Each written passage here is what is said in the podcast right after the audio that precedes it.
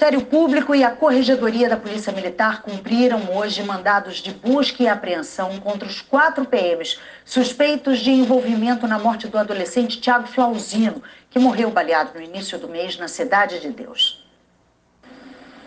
Os mandados de busca e apreensão foram cumpridos em quatro bairros da capital: em Bangu e na Taquara, na Zona Oeste, na Tijuca e em Iolaria, na Zona Norte, e também no centro de Nilópolis. Os agentes apreenderam cinco celulares e um carro. O MP investiga se o carro é o que foi usado no dia da morte de Tiago. Imagens de câmeras de segurança conseguidas pela família do jovem mostraram que os PMs estavam em um carro descaracterizado durante a ação do dia 7 de agosto. Esse é o, o carro que está com os quatro policiais. No último dia 24, o RJ2 revelou que os quatro PMs envolvidos confirmaram em depoimento à Corregedoria de Polícia que estavam em um carro particular e que também usaram um drone particular. No depoimento, eles afirmaram ter feito 42 disparos. Um dos alvos da operação de hoje foi o capitão da PM Diego Geraldo Rocha de Souza. A TV Globo apurou que as investigações indicam que ele teria dado o comando para a ação ser feita usando um carro particular, o que não faz parte dos protocolos da Polícia Militar. Tiago Flauzino foi baleado quatro vezes enquanto estava na garupa de uma moto e morreu no local. Os PMs afirmaram que reagiram a uma troca de tiros e chegaram a apresentar uma arma que teria sido achada perto de Tiago. Mas a Corregedoria da Polícia Militar indiciou os quatro por fraude processual, omissão de socorro e abuso de autoridade. Um scanner a laser também está sendo usado na investigação do Ministério Público para recriar a cena do crime.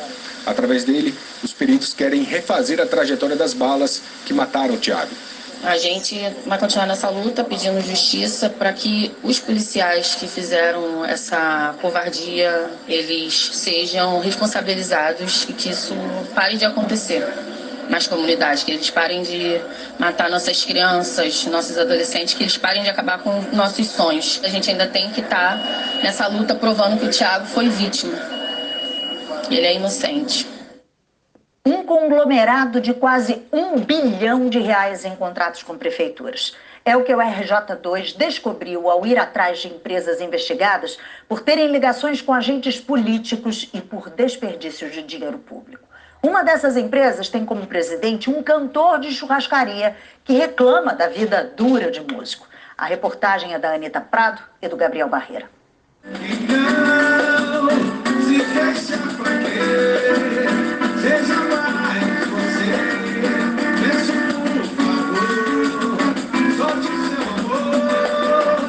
Por trás do microfone está Patrick Giovanni Santi Gonçalves de Barros. Nas redes sociais ele se apresenta como músico, cantor e compositor. Se apresenta em bares e churrascarias no Centro-Sul Fluminense. Uma vida dura de um artista sem fama que se queixa da dificuldade de viver da música e de quem chora por um descontinho. Em janeiro ele desabafou: Nossa, mas é caro, né? Fulano cobra menos para tocar. Você cobra o valor? Se você acha que custa caro um profissional, é porque não sabe quanto custa um incompetente.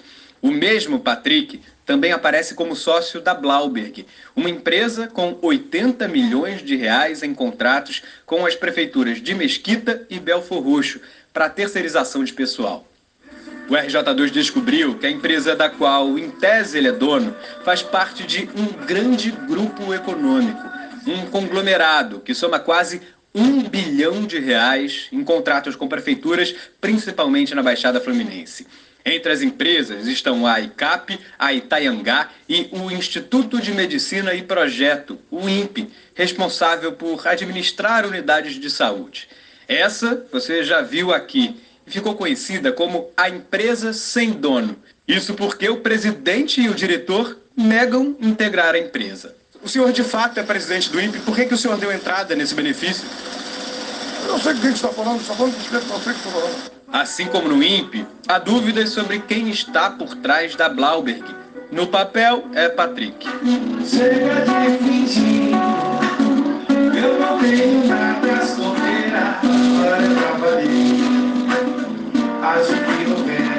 sócio fundador de uma empresa que faz parte de um grupo econômico que já recebeu centenas de milhões de reais em contratos com o poder público, mora nessa casa simples, em Miguel Pereira. Nós viemos até aqui para tentar falar com ele, também tentamos contato pelo telefone, mas ele até agora não nos respondeu.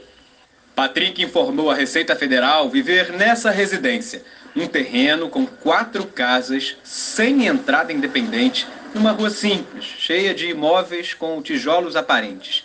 Já para ser dono da Blauberg, teria feito um aporte de 250 mil reais. Um vizinho diz que Patrick se mudou recentemente para morar com a mãe. Ele desconhece a vida de empresário do cantor churrasqueiro. Não mora mais aí, não. Ah, não? Morou aí. E sempre foi músico? O senhor chegou a conhecê-lo? Eu comecei a conhecer sempre foi músico. É, né? Fazia um churrasco ali embaixo. Uhum. Era churrasqueiro também ele. Isso. E era músico, tocava música, morei lá faz tempo mesmo. Ele sempre fez churrasco, foi ali na. Na Oba, na. Restaurante o quê? Que mais na prefeitura leste, por cima chama restaurante ali. Mas ele fa- fazia pro pessoal ou ele trabalhava com isso também? Ele trabalhava com o cara lá. Ah, tá. O cara é dono de restaurante e cozinhava o cara lá. E de noite tocava música agora. Um dia depois da viagem a Miguel Pereira, ligamos pro músico. A ligação estava boa, até falarmos no nome da Blauberg. Você está me ouvindo bem? Tô ouvindo, tô ouvindo bem. O senhor consta como sócio fundador e atual presidente da Blauberg. Sim. E nas redes sociais o senhor se identifica como músico, compositor, cantor, tem uma ah, agenda cheia quanto a isso. Quando fundou a empresa era churrasqueiro, a gente conversou com alguns vizinhos do senhor que desconheciam essa vida de empresário e a gente encontrou no INPE um presidente e um diretor que negaram fazer parte da empresa. Então a gente queria saber se o senhor de fato é o presidente dessa empresa.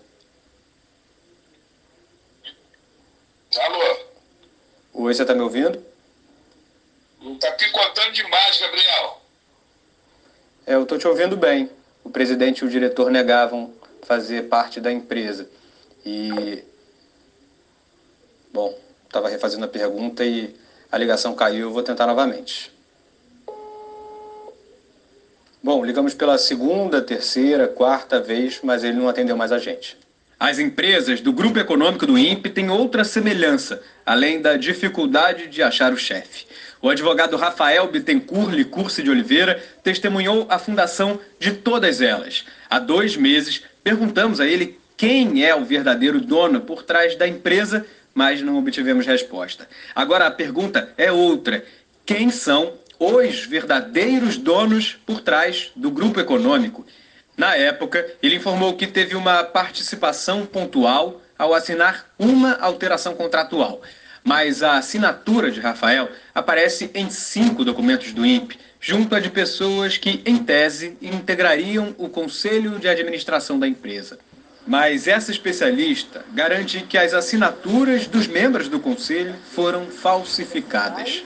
O, agente que falsificou, ele não se preocupou em imitar, talvez por desconhecer como seriam as assinaturas padrões, então ele, ele inventou, são assinaturas que, que nós classificamos como assinaturas sem imitação. Um dos membros do conselho de administração do INPE era uma pessoa em situação de rua. Outro já estava morto quando supostamente assinou esse documento. A perita afirma que há semelhanças entre as assinaturas falsificadas e uma das verdadeiras, a de Rafael, segundo a especialista. Quando comparada a assinatura do advogado que está no, no, no próprio contrato com as demais, nós vemos muitas, muitas semelhanças, trechos que, que se, se, se coincidem, tá? de movimentação de punho, que indicam que todas as assinaturas tenham sido realizadas por essa, por essa pessoa. Agora fica a cargo da investigação. Rafael Bittencourt é investigado pela Polícia Federal, suspeito de lavagem de dinheiro. Os investigadores dizem que a movimentação financeira dele é incompatível com o salário que recebe. Ele é amigo de longa data do secretário estadual de saúde, doutor Luizinho. Foi funcionário da pasta, advogado da campanha de doutor Luizinho e contratado pelo político quando reeleito deputado federal. Rafael foi também dono da Halik, uma empresa de fornecimento de remédios que recebeu mais de 2 milhões e 600 mil do Estado e também é investigada pela PF. Hoje, o nome de Rafael não aparece na administração de nenhuma empresa, mas a assinatura consta na fundação de todas as empresas do grupo econômico do INPE, ICAP, Itaiangá e Blauberg. O que serviu de prova para esse advogado. Ele conseguiu comprovar na justiça que todas as empresas eram uma só. Eu comecei a comparar as atividades feitas por todas as empresas, endereços de todas as empresas, advogados em comum, funcionários em comum. Os funcionários de INPE, ICAP, Blauberg e Itaiangá, eles circulavam entre as empresas. Tem clientes aqui no escritório que trabalhava para a INP, com carteira anotada pela Blauberg e recebia pela ICAP. Tem pessoas que trabalham pela ICAP, com carteira anotada pela INP e trabalhavam para Blauberg, e assim sucessivamente. A Itaiangá é outra empresa do grupo econômico. As donas são Estela Mares Nogueira e Juliana Nogueira de Almeida, mãe e filha. Elas registraram residência em Araruama, numa casa que hoje tem novo dono. Mas enquanto moravam lá, parecia fantasma. A gente só via ela em casa, saía às vezes, voltava, tudo fechado, janela fechada. Coisa estranha. O mato nas alturas, parecia que era casa até abandonada. A empresa delas também teve verba movimentada pelo grupo econômico bilionário. Eu descobri que um escritório de advocacia, eles atuavam em três das quatro empresas um dos sócios do escritório de advocacia operou em algum período as operações financeiras da Itaiangá. Trata-se de Rafael Cadete, que é um dos sócios do C. Medeiros Advogados. O escritório leva o nome de Luiz Carlos Ruaik Gerard Medeiros, o Cacauzinho Medeiros. Ele é amigo de infância do secretário estadual de saúde, doutor Luizinho. Nessa foto, ainda pequenos, os dois posaram juntos ao craque Zico. O pai do advogado, Cacau Medeiros, é considerado um tio por Dr. Luizinho. Uma amizade de décadas que junta as duas famílias. Quando o pai de Dr. Luizinho foi homenageado na Câmara, Cacau Medeiros fez questão de marcar presença. O Ministério Público apura a relação de dirigentes do INPE com agentes políticos. O Tribunal de Contas investiga o desperdício de dinheiro público nos contratos. As investigações contra a empresa, que ficou conhecida como Sem Dono, continuam. O maior enigma desse trabalho agora é descobrir exatamente esse monstro invisível. Ou seja, quem é o sócio oculto? Com uma investigação forte da Polícia Federal e do Ministério Público, com certeza a gente vai conseguir chegar a esse sócio oculto. Nós pedimos um posicionamento ao Instituto de Medicina e Projeto, mas não tivemos retorno. E não conseguimos contato com as empresas ICAP, Itaiangá e Blauberg. O secretário estadual de saúde, doutor Luizinho, disse que desconhece as atividades profissionais de Rafael Bittencourt e que nada tem a ver com as atividades do INPE e que a empresa jamais teve contrato com a Secretaria de Saúde. Rafael Bittencourt afirmou que desafia quem quer que seja a comprovar que falsificou qualquer tipo de documento.